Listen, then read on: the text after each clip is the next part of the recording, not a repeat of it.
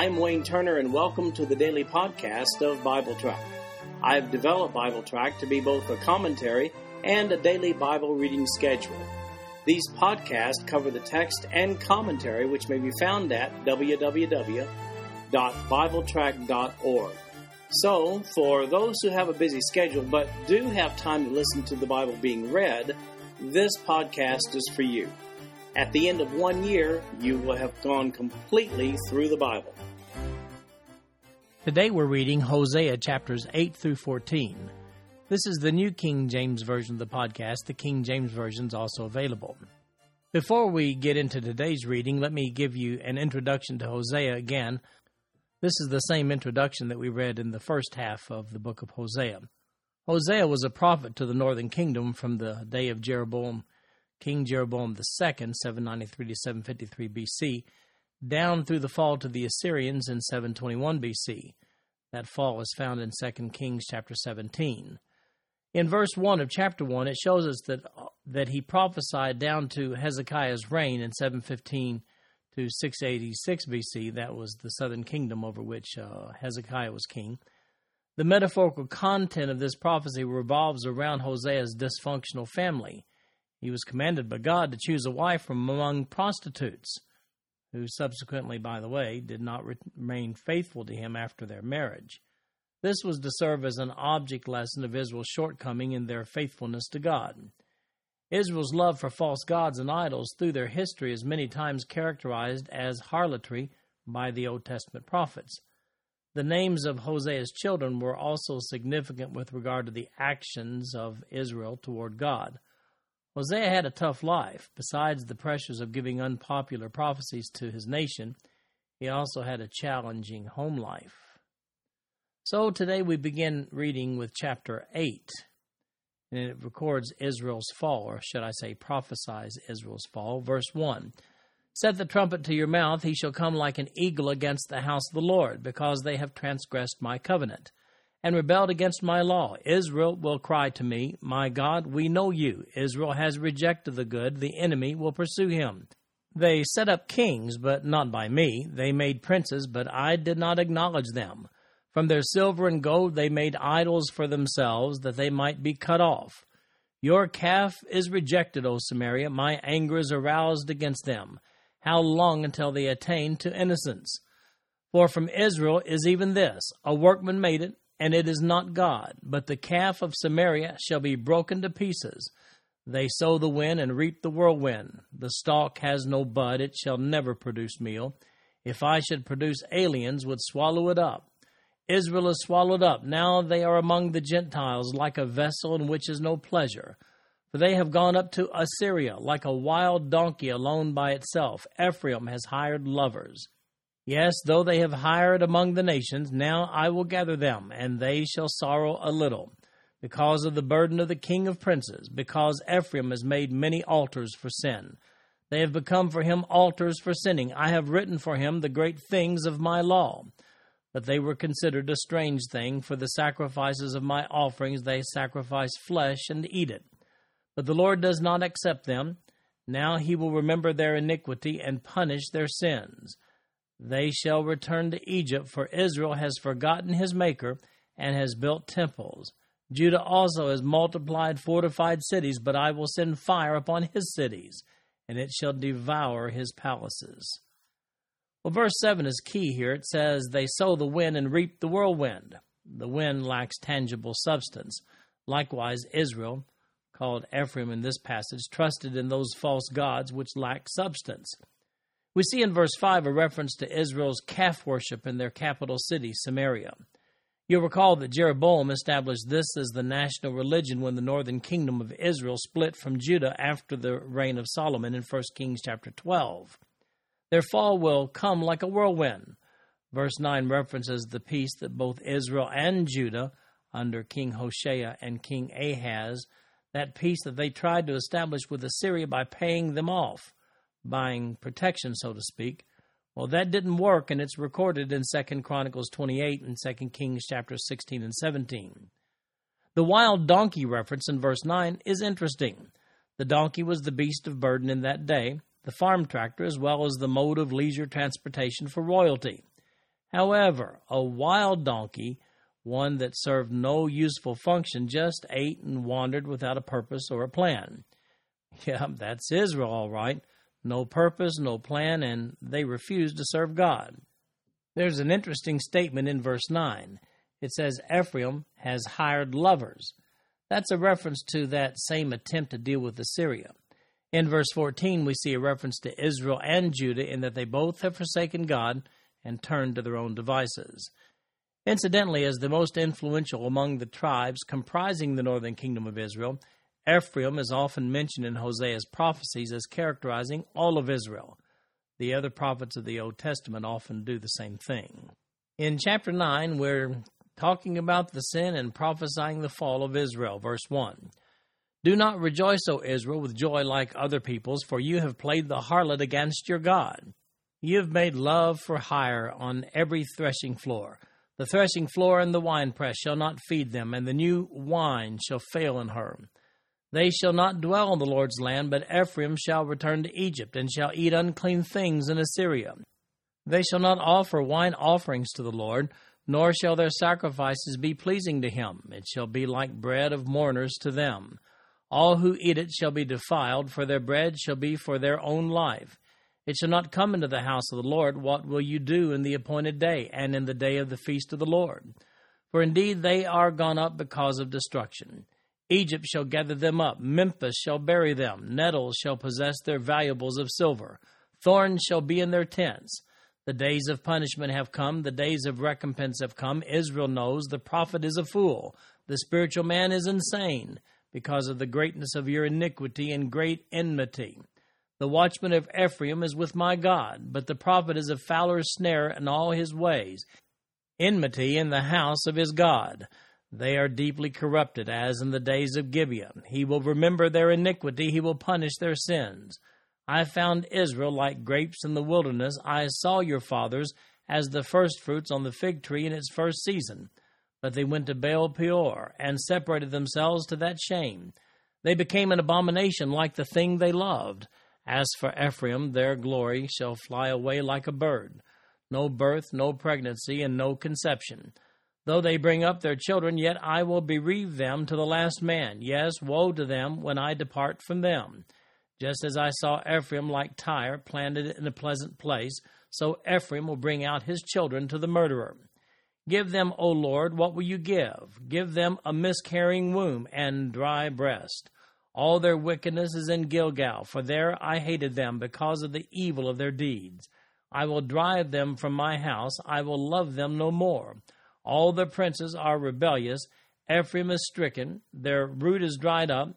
They shall bear no fruit. Yes, were they to bear children, I would kill the darlings of their womb. My God will cast them away because they did not obey him, and they shall be wanderers among the nations. Well, chapter 9 continues with the theme of prophecy against the sin of Israel, and here it's called Ephraim and also Samaria. The adultery mentioned is the spiritual adultery of going after other gods and turning their backs on the one true God. The references to Egypt in verses 3 and 6 are prophecies that Israel will return to the same corruption they left when God led them out of Egypt under Moses, but this time to Assyria, we see in verse 3. Verse 9 is a reference to the Benjamites of Gibeah. Those are the ones who committed a gruesome crime against the concubine of a guest Levite in Judges chapters 19 to 21.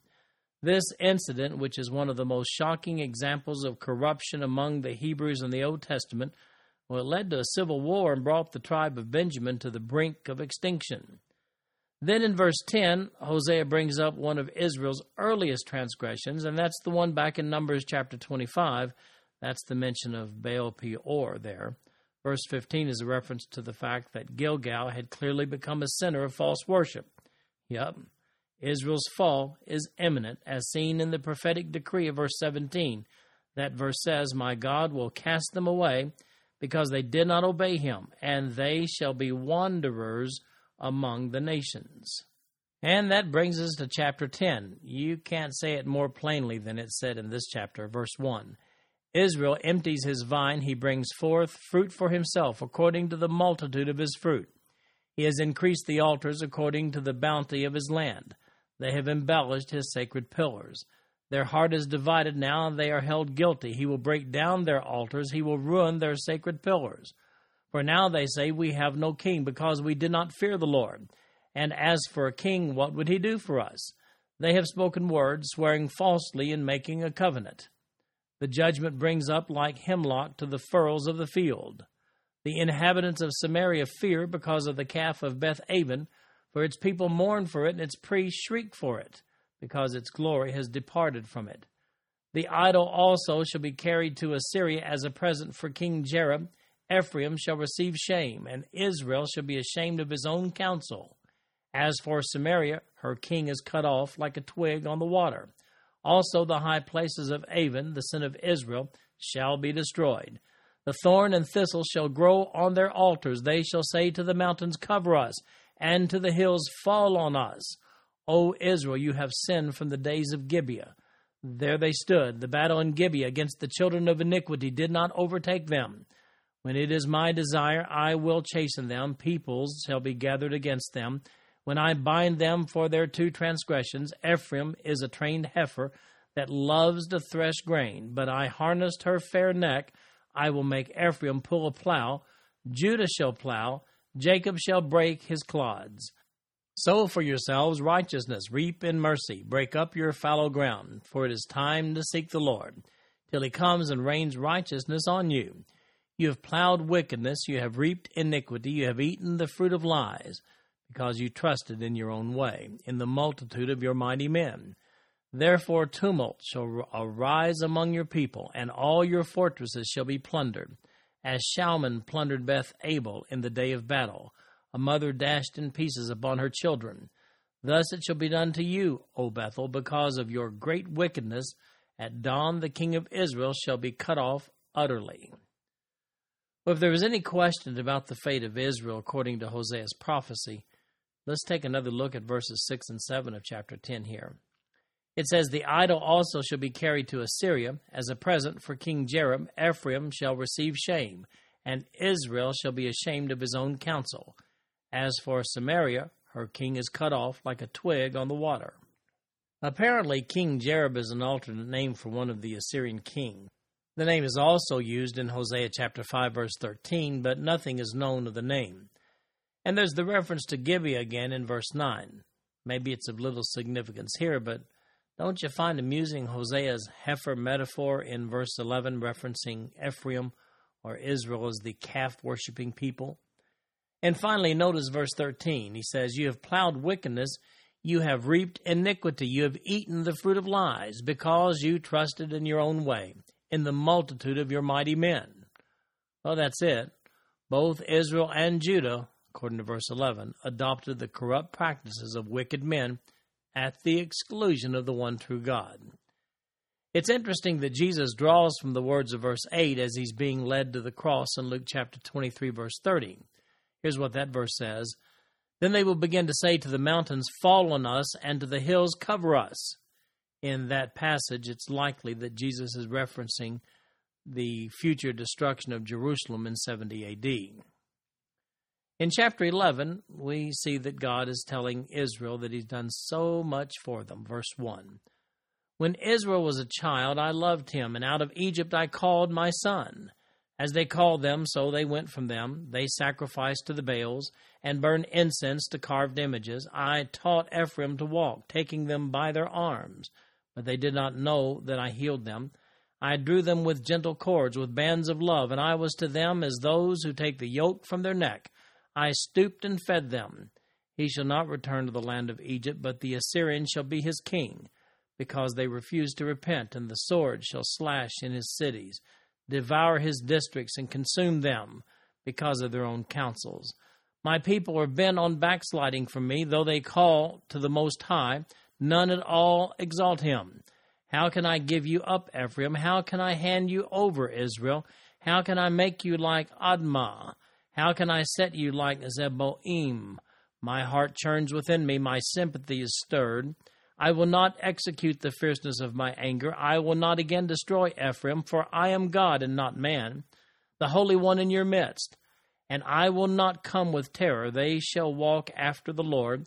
He will roar like a lion when he roars. Then his sons shall come trembling from the west.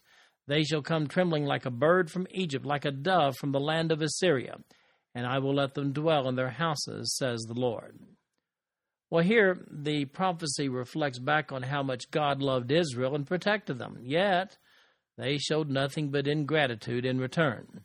God does promise not to completely destroy them. That's in verse 8 uh, as he did Admah and Zeboim in Deuteronomy chapter 29, verse 23. Admah and Zeboim were two neighboring cities in the plain of Sodom who were destroyed along with Sodom and Gomorrah, as mentioned in that passage and this passage as well. Verses 10 and 11 allude to a restoration one day of Israel, probably a reference to the return from exile to the homeland in 535 BC. Incidentally, Matthew quotes verse 1 here in Matthew chapter 2, verse 15, as being fulfilled when Joseph took baby Jesus to Egypt to avoid the murder of the babies in Judea. Verse 12 of chapter 11 goes with the entirety of chapter 12. And so we'll read chapter 11, verse 12, and then move right on into chapter 12, verse 1, the very next verse. Verse 12 of chapter 11 Ephraim has encircled me with lies, and the house of Israel with deceit, but Judah still walks with God, even with the Holy One who is faithful. Chapter 12, verse 1. Ephraim feeds on the wind and pursues the east wind. His daily increases lies and desolation. Also, they make a covenant with the Assyrians, and oil is carried to Egypt. The Lord also brings a charge against Judah and will punish Jacob according to his ways. According to his deeds, he will recompense him. He took his brother by the heel in the womb, and in his strength he struggled with God. Yes, he struggled with the angel and prevailed. He wept and sought favor from him. He found him in Bethel, and there he spoke to us, that is, the Lord God of hosts. The Lord is his memorable name, so you, by the help of your God, return. Observe mercy and justice, and wait on your God continually. A cunning Canaanite, deceitful scales are in his hand. He loves to oppress, and Ephraim said, Surely I have become rich. I have found wealth for myself in all my labors. They shall find in me no iniquity that is sin. But I am the Lord your God. Ever since the land of Egypt, I will again make you dwell in tents, as in the days of the appointed feast. I have also spoken by the prophets, and have multiplied visions. I have given symbols through the witness of the prophets. Though Gilead has idols, surely they are vanity. Though they sacrifice bulls in Gilgal, indeed their altars shall be heaps in the furrows of the field. Jacob fled to the country of Syria. Israel served for a spouse, and for a wife he tended sheep. By a prophet the Lord brought Israel out of Egypt, and by a prophet he was preserved. Ephraim provoked him to anger most bitterly. Therefore his Lord will leave the guilt of his bloodshed upon him, and return his reproach upon him. Well, Jacob never lived down his first moments outside the womb. These verses make reference to Jacob's determination and intensity in acquiring Esau's birthright. If you look at Genesis 25 26, here's what it says And after that came his brother out, and his hand took hold on Esau's heel, and his name was called Jacob. And Isaac was threescore years old when she bare him. I'm not sure what exactly Isaac and Rebekah were thinking when the twins were born with Jacob hanging on to Esau's heel. It appears that they had not given much thought previously to what they would name the boys. She knew she was having twins from the word of the Lord in Genesis 25, verse 23, which says, And the Lord said to her, Two nations are in your womb, two people shall be separated from your body. One people shall be stronger than the other, and the older shall serve the younger. When the first of the twins was born, he was one of the hairiest babies she'd ever seen, so she called him Harry. The Hebrew word for Harry is Esau. But hanging on to Esau's heel was the second child. Well, isn't that cute? Rebekah may have thought. So she named him the Hebrew word for the one who hangs on to another's heel. Actually, there's a single word for that in Hebrew. That word sounds like Jacob. The verb form of the word means to grab another's heel to gain an advantage. Literally, it means to supplant, to gain a competitive position over another. Esau knew what it meant in Genesis 27:36. Here's what he said: Is he not rightly named Jacob? For he has supplanted me these two times. He took away my birthright, and now look, he has taken away my blessing. And he said, Have you not reserved a blessing for me? Hosea's prophecy reminds us of Jacob's intensity in verse 2 through verse 4. He goes all the way back to a reference to Jacob's heel grabbing at birth. As Israel's common ancestor, his competitive attribute in seeking God's favor is in view here. If only Israel would do the same and seek God with the same intensity that Jacob did. In verse 11, Gilead on the east of the Jordan and Gilgal on the west are here made representative references to all the land of Israel. And in verse 12, we see a reference to Jacob's trip to Haran, in Syria, by the way, to acquire his wife in Genesis chapters 28 and 29. And that brings us to chapter 13, where we see that they're just a bunch of idol worshippers. Verse 1 When Ephraim spoke, trembling, he exalted himself in Israel. But when he offended through Baal worship, he died. Now they sin more and more, and have made for themselves molded images, idols of their silver, according to their skill. All of it is the work of craftsmen. They say of them, Let the men who sacrifice kiss the calves.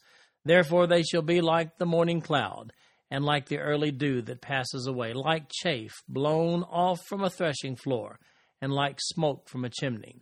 Yet I am the Lord your God, ever since the land of Egypt, and you shall know no God but me, for there is no Savior besides me. I knew you in the wilderness, in the land of great drought. When they had pasture, they were filled. They were filled, and their heart was exalted. Therefore they forgot me. So I will be to them like a lion, like a leopard by the road I will lurk. I will meet them like a bear deprived of her cubs. I will tear open their rib cage, and there I will devour them like a lion. The wild beast shall tear them. O Israel, you are destroyed. But your help is from me. I will be your king. Where is any other, that he may save you in all your cities? And your judges to whom you said, Give me a king and princes. I gave you a king in my anger, and took him away in my wrath. The iniquity of Ephraim is bound up, his sin is stored up. The sorrows of a woman in childbirth shall come upon him. He is an unwise son for he should not stay long where children are born. I will ransom them from the power of the grave. I will redeem them from death. O death, I will be your plagues. O grave, I will be your destruction. Pity is hidden from my eyes, though he is fruitful among his brethren. An east wind shall come. The wind of the Lord shall come up from the wilderness. Then his spring shall become dry, and his fountain shall be dried up. He shall plunder the treasury of every desirable prize. Samaria is held guilty, for she has rebelled against her God. They shall fall by the sword, their infants shall be dashed in pieces, and their women with child ripped open. Well, here's the word from Hosea's prophecy Israel's just a bunch of idol worshippers. Actually, they're called calf kissers in verse 2. That's a reference to the foundational religion of the northern kingdom, which involved the two golden calves established by their first king Jeroboam. Those became their objects of worship at that time.